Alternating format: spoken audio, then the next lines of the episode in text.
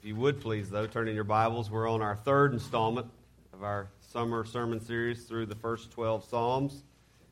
And we'll be studying Psalm 3 this morning. I believe it can be found in the Bibles and the chairs in front of you on page 448. So I would invite you to have God's Word open in front of you that we may delight in it together. This is the word of our Lord. A psalm of David when he fled from Absalom, his son. O Lord, how many are my foes? Many are rising against me. Many are saying of my soul, There is no salvation for him in God. But you, O Lord, are a shield about me, my glory and the lifter of my head.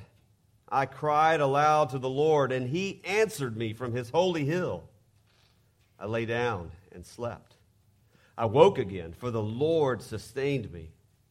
I will not be afraid of many thousands of people who have set themselves against me all around. Arise, O Lord. Save me, O my God. For you strike all my enemies on the cheek, you break the teeth of the wicked. Salvation belongs to the Lord. Your blessing be on your people. Let's pray.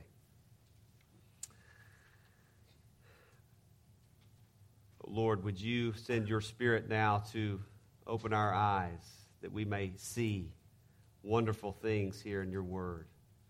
Open our ears that we may hear the truths of your eternal word. Father, show us our need for you, our need for Christ through your word. In Christ's name, amen.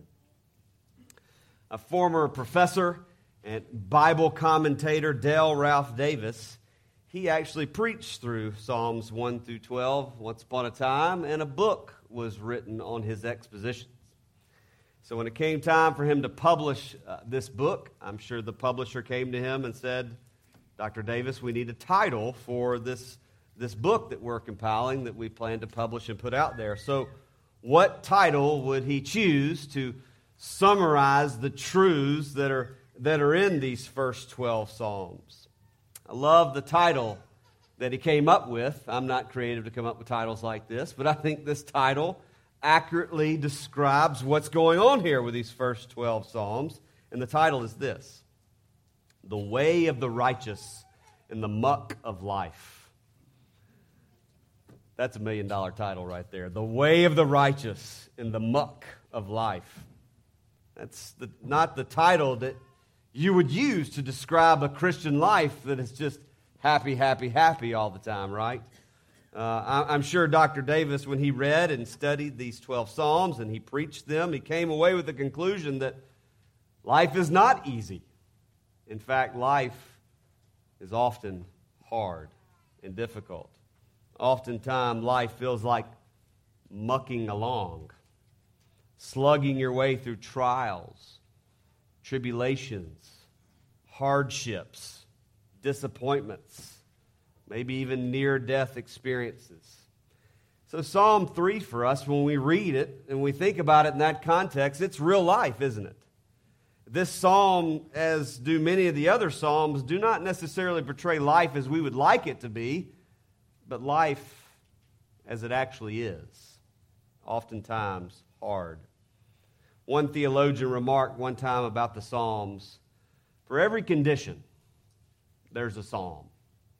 Or you could say, for every emotion that we might experience, every trial that we might go through, there seems to be a psalm that expresses it in some way. This psalm, Psalm 3, is about trouble. Trouble. And the fear that we often experience when trouble arises. Let me give a few notes on Psalm 3 here as we uh, study this and make our way through it. These are things that we need to consider to understand what's going on here. The first is that this is actually believed to be the the first psalm in the, in the first book of the Psalter. So Psalms 1 and 2 are more of an introduction, and Psalm 3 kind of begins the, the first book of the Psalter. And it's the first psalm that we come to with a, a superscription. So if you look there in your Bibles, and pl- you're not going to see this unless you're looking on a Bible, so please look there. This is the first psalm that actually has what we might call a, a title. If you see it says there, a psalm of David when he fled from Absalom, his son. Now, when you see that in the Psalms uh, uh, uh, throughout the Psalter, you need to understand that that is actually inspired Holy Scripture. So, if I were to pull a Hebrew Bible out for you right now and you were to look at the Psalms now in the Hebrew, you would see that that actually would be, if we were labeling it, verse zero. Okay? So, that was not put in there by English Bible translations. That's actually part of Holy Scripture. Now, what you might see above in my Bible, it has at the beginning of Psalm 3 in boldface, Save me, O my God. That's actually commentary uh, put in there by the Bible publishers to kind of help us understand a little bit of the theme about uh, this psalm. That's not inspired. But below there, when it says a psalm of David, when he fled from Absalom, his son. That's in the scripture. That's part of the inspired Holy Scripture. Okay? The second thing we need to note about this psalm, uh, like most, psalm, uh, most all of the Old Testament scripture, it was originally written in Hebrew. Okay, so that's the original language of our Old Testament Bible, the biblical Hebrew language. And these psalms were actually meant to be sung. Now, we don't sing a lot of them. We sing some of them, but a lot of it is because we're not Jewish. And we don't understand some of the, the cadence and the rhythm that might come across in the Hebrew language. But most of the Psalms have stanzas. Okay, so if you look in your bulletin, you'll see that we sang several hymns this morning, like Oh Worship the King. And there's some spaces between each four lines because there's four stanzas, okay? So this psalm actually has stanzas like Psalm two, 1 and 2 did as well. And, and these stanzas kind of help understand how the psalm kind of flows, okay? Much like the hymns we sing today. In this psalm, each stanza roughly consists of two verses. That's another important thing to remember when reading your Bibles. Verses, verse numbering, that's not inspired. In other words, the Holy Spirit didn't put those there. Uh, folks who translated the Bible put those there uh, years ago to help us uh, reference, to, uh, to, to go to a place in the Scripture saying things like chapter 3, verse 1. Okay?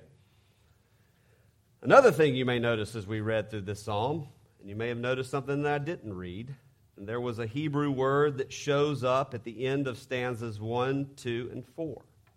You look out there to the margin of your Bibles, and you may see this word Selah or Selah. Okay? Uh, we don't actually know what this word means. Many people will tell you they do know what this word means, but most of the Hebrew scholars that I know say that we don't know fully what this means. They say it's most likely a, a musical or liturgical marker. Okay, so thinking about this being sung uh, in a corporate worship service many thousands of years ago, uh, we would see that this was actually some kind of cue that the singers would take or that the musicians would take. If the musicians might think, okay, this is the point where Rick Dillon bangs the drum really hard, you know, or, or, or John Summer plays a uh, extended uh, bluegrass solo here, something like that. Uh, it was some kind of cue, clashing cymbals, you know, to really get the point and let the singers and let the congregation think about what was going on here. Again, we're, we're quite sure, though, that that word doesn't necessarily add to the meaning of Scripture, and so that's why uh, it's not read. It's thought to be a marker. The fourth thing I want to note about this psalm in particular is, as with all the psalms, they're not just a, a random collection of, of, old hymns that were kind of put into a barrel, uh, you know, kind of shuffled up and then printed out for us. Uh, they're, they're actually very specific. There's 150 of them, and they have a very specific ordering and, and very specific themes that come out in all of the Psalms. So, for instance, something to note here is that back in Psalm 2, we learn in verses 1 through 3 that the, the nations were ra- uh, raging, rulers were conspiring against God's kingdom and against God's anointed one. And here in Psalm 3, we can understand from an earthly perspective that the nations raging or the civil war being stirred up here would have been by David's son Absalom, causing a civil war against in, in Israel and against Israel's king. So here we have in Psalm 3 an, an example of this raging nation, this ra- these raging people against God and against his anointed. And so that brings us to the occasion for Psalm 3, and that's why we read that this was a psalm of David when Absalom fled, when, his, when he fled from his son Absalom. Many of the Psalms give us reasons for why they were written. Not all of them, but many of them do. And in Psalm 3, we understood that King David was the rightful king in Israel, and he's being pursued by one of his sons, Absalom, who, in a sense, was causing a civil war in Israel, and he was trying to overthrow his father's throne. That is the uh, episode that we read a little bit about earlier in 2 Samuel 2, but this entire civil war stirrings is going on in chapters 14 through 16 of 2 Samuel. You can go read that later. But think about that for a moment. Think about the occasion here for Psalm 3. David wrote this after his son was trying to kill him. So, has anybody in here had a bad day like that before? you know, uh, you know, it's kind of good to get some perspective right here. That you know, David's only is not his only son, but one of his sons was trying to to take over his kingdom. And not only was was this a a, a, a thirsty, you know, for power you know, wicked son, but most importantly, his son was rebelling against Yahweh God. You see, David didn't take his throne lightly. He knew that he was anointed by God to be the ruler over his people. And so rebelling against David was ultimately rebelling against Yahweh God. Again, I'm not sure any of us has ever had a day as bad as this one how terrible it was that David's son was so enraged, so consumed with pride and selfishness that he sought to usurp his father's throne. This is trouble of the worst kind. Of course, the trouble that is being described here about David and his royal hardships, it would be easy for us to read this and understand this context and kind of dis- disassociate ourselves from this suffering and say that, well, that doesn't really apply to me. But that's not the way that the scriptures work. That's not exactly what the Bible teaches us about itself. What the Bible says, and we confess that all scripture is God breathed. All of it. Every single word is God's holy, inerrant, inspired word. And so we know that it is all profitable for God's people. It all has, it has application for us, it has instruction for us. So, to be ultra sure that this is the case, David even ends this psalm by saying that it applies to all of God's people. As if to say, Yahweh, please extend your, your blessing and your protection on all your people who experience troubles. And so that's the context we need to think about as we work our way through Psalm 3 that this is application for us in the Christian life as we experience troubles. And so this psalm, Psalm 3, instructs all of us to look to God in our troubles, to look to the Lord God in our fears. And noticing three things as we work our way through this psalm that one, that it is He who protects us, that is He who sustains us, and that is He who saves us. So let's look first. It is God's protection for us in trouble that we look to. So when trouble comes, and here we have the context again David's son pursuing him, many rising up against him to, to come and to take his life and to take his throne. When the trouble comes, what does David do? What's David's reaction to this trouble, this hardship coming his way? He makes a profession of faith. That's what he does. He makes a profession of faith. What does he profess, or some might say confess? Specifically, he professes, looking there at verse 3, that Yahweh God is his shield. Look what he says there. But you, O Lord, are a shield about me, a shield all around me.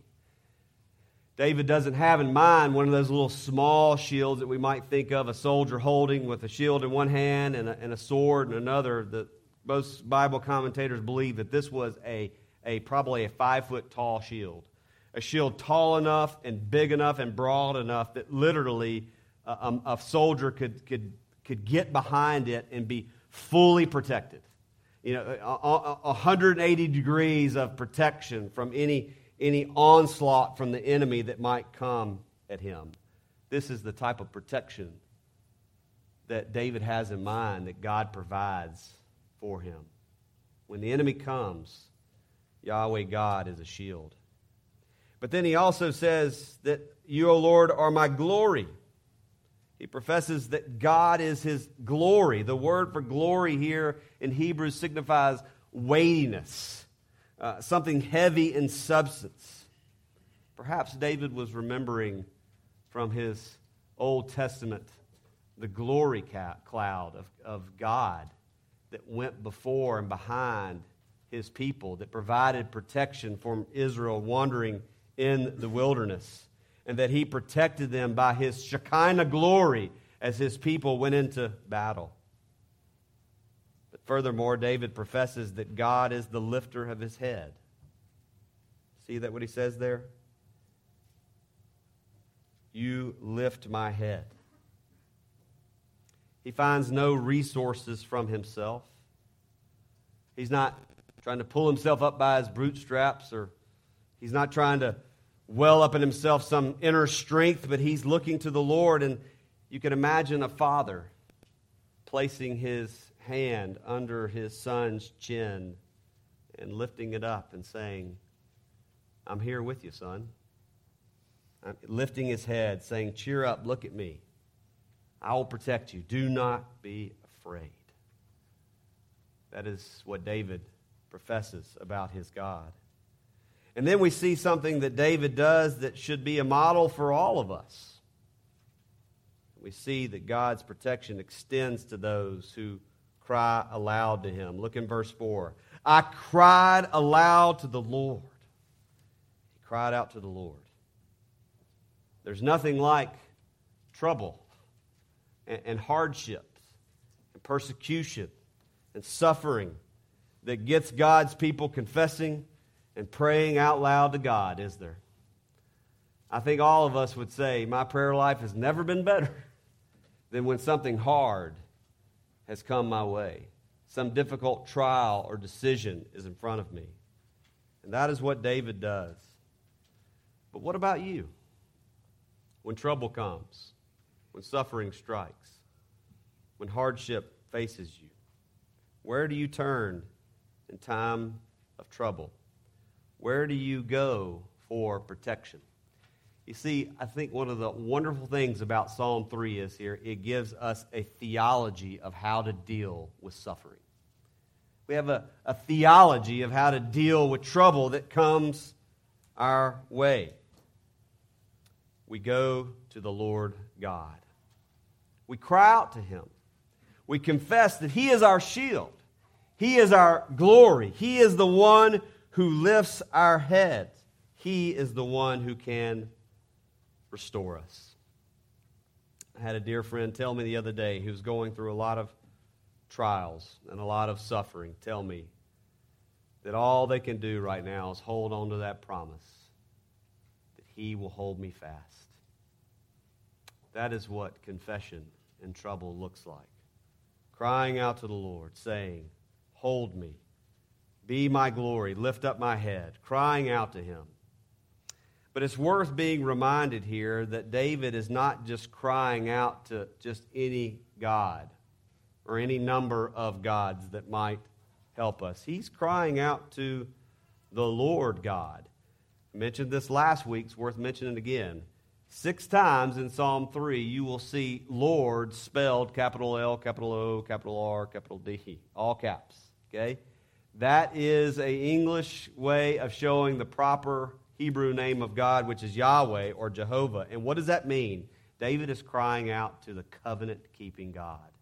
The God who said, I am your God and you are my people. I will protect you. I am the one who made promises to you. He's the one who swore by himself that he would keep his promises from his holy hill.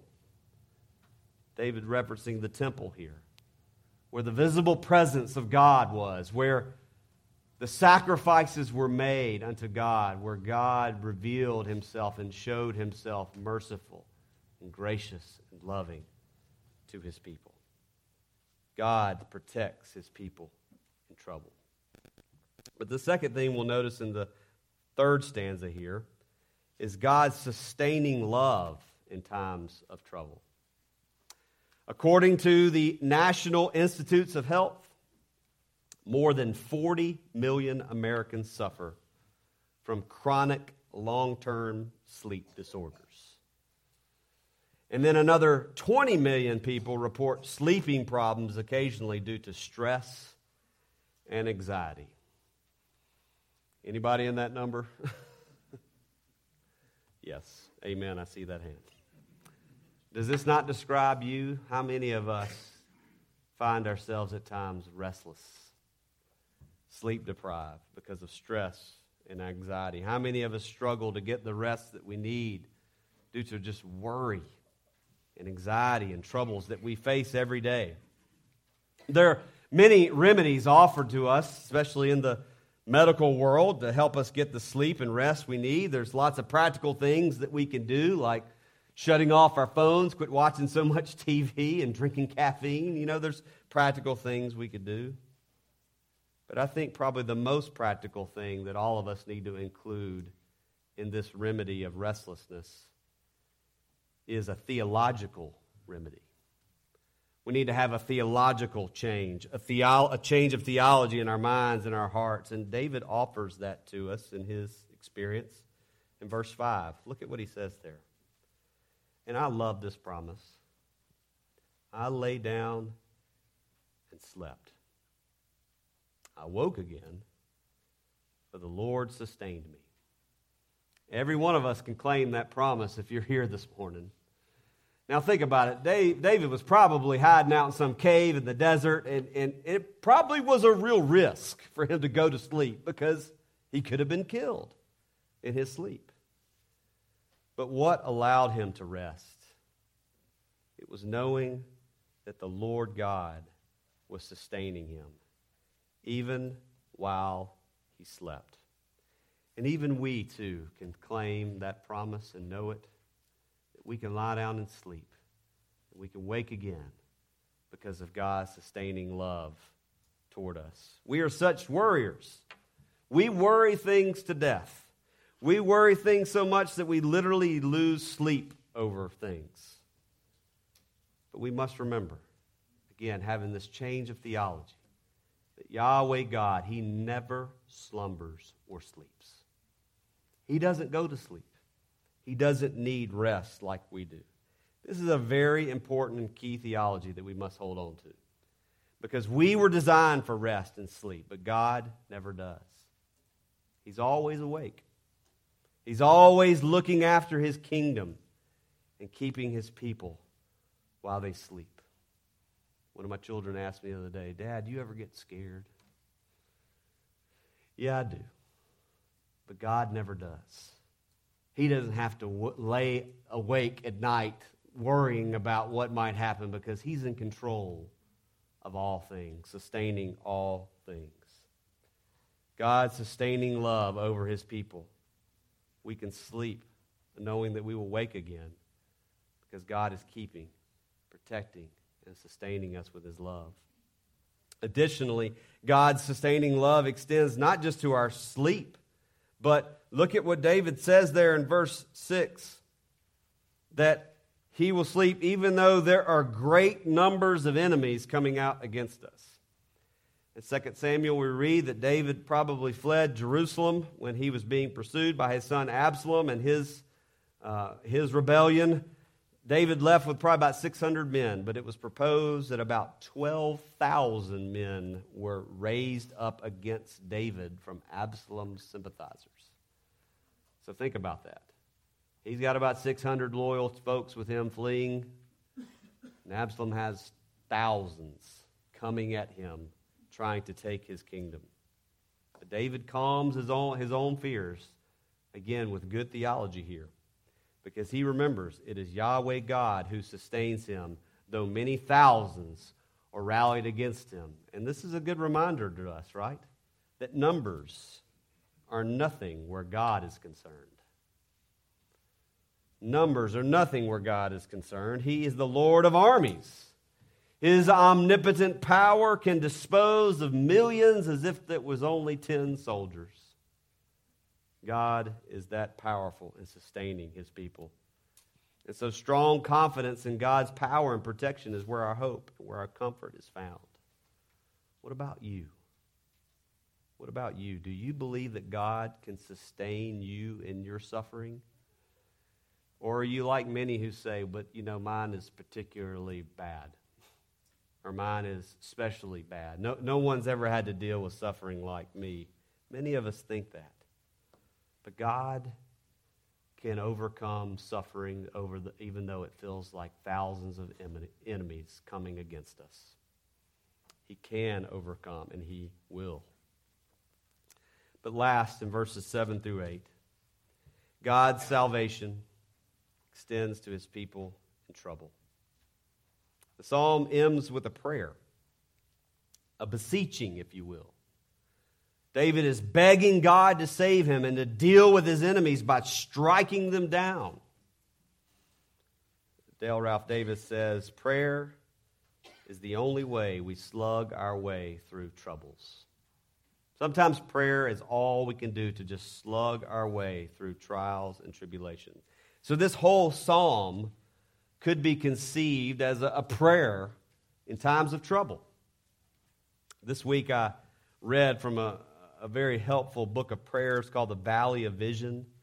It's a collection of Puritan prayers, very devotional. Uh, I encourage you to get a copy. Maybe we have a, one down on the bookshelf. But there was a, a line in one of these prayers that I read that I think perfectly describes what fervent prayer for salvation looks like, especially in trouble. It's, prayer simply said, I beg thee O God. Show me the arm of thy might. I beg thee, O my God, show me the arm of thy might. Have you ever done that? Have you ever prayed like that? Arise, O Lord, save me, O my God. Have you ever begged God to help you in trouble? Have you truly humbled yourself and cried out to God for salvation, though it seems like many thousands have risen up against you. And David even begs God to do something that actually doesn't sound right to our modern ears. In verse 7, he begs God to strike down all his enemies, to destroy them, to even kill them.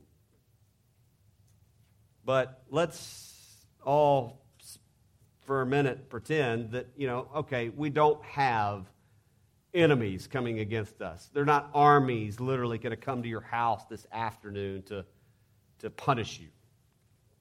We all experience spiritual warfare. We've all experienced trouble that feels like thousands are coming against us. Perhaps you're dealing with an addiction problem. Perhaps you're dealing with a, an anger problem. Perhaps there is a temptation that is facing you that you don't feel like you can overcome. Have you asked God to destroy it? Have you prayed, Lord, please destroy this thing in my life? Have you asked God for the strength to strike down that temptation when you are faced with it? Again, Davis says, biblically speaking, salvation can be a nasty piece of work. Biblically speaking, salvation can be a nasty piece of work. In other words, if you wish for sin and for troubles in your life to be dealt with, then don't expect it to be all neat and clean. It will probably be hard. It may even be bloody. Is that not the true gospel? Is that not how God radically dealt with our salvation from sin? That He sent His one and only Son to die on a cross? That salvation was bloody for us. Why? Because salvation is messy. Someone had to die to save you from your sin. So this psalm closes with a, a benediction, a praise, a, a thanksgiving, giving, and rightfully so, because if there's one thing the Bible declares for us over and over and over is that, that God is in the business of salvation. He loves rescuing his people. And he saved us from our greatest trouble, our greatest problem ever. And that is our sin. And so, knowing that God protects us, knowing that He sustains us, and knowing that He saves us, it's a great call. It's a grand call for thanksgiving and saying and professing salvation belongs to the Lord. Have you noticed in this psalm that every verse demonstrates a strong confidence in the Lord? You know, I can't help but read this and think, Lord, I want to have a faith like this. I want to trust God like this.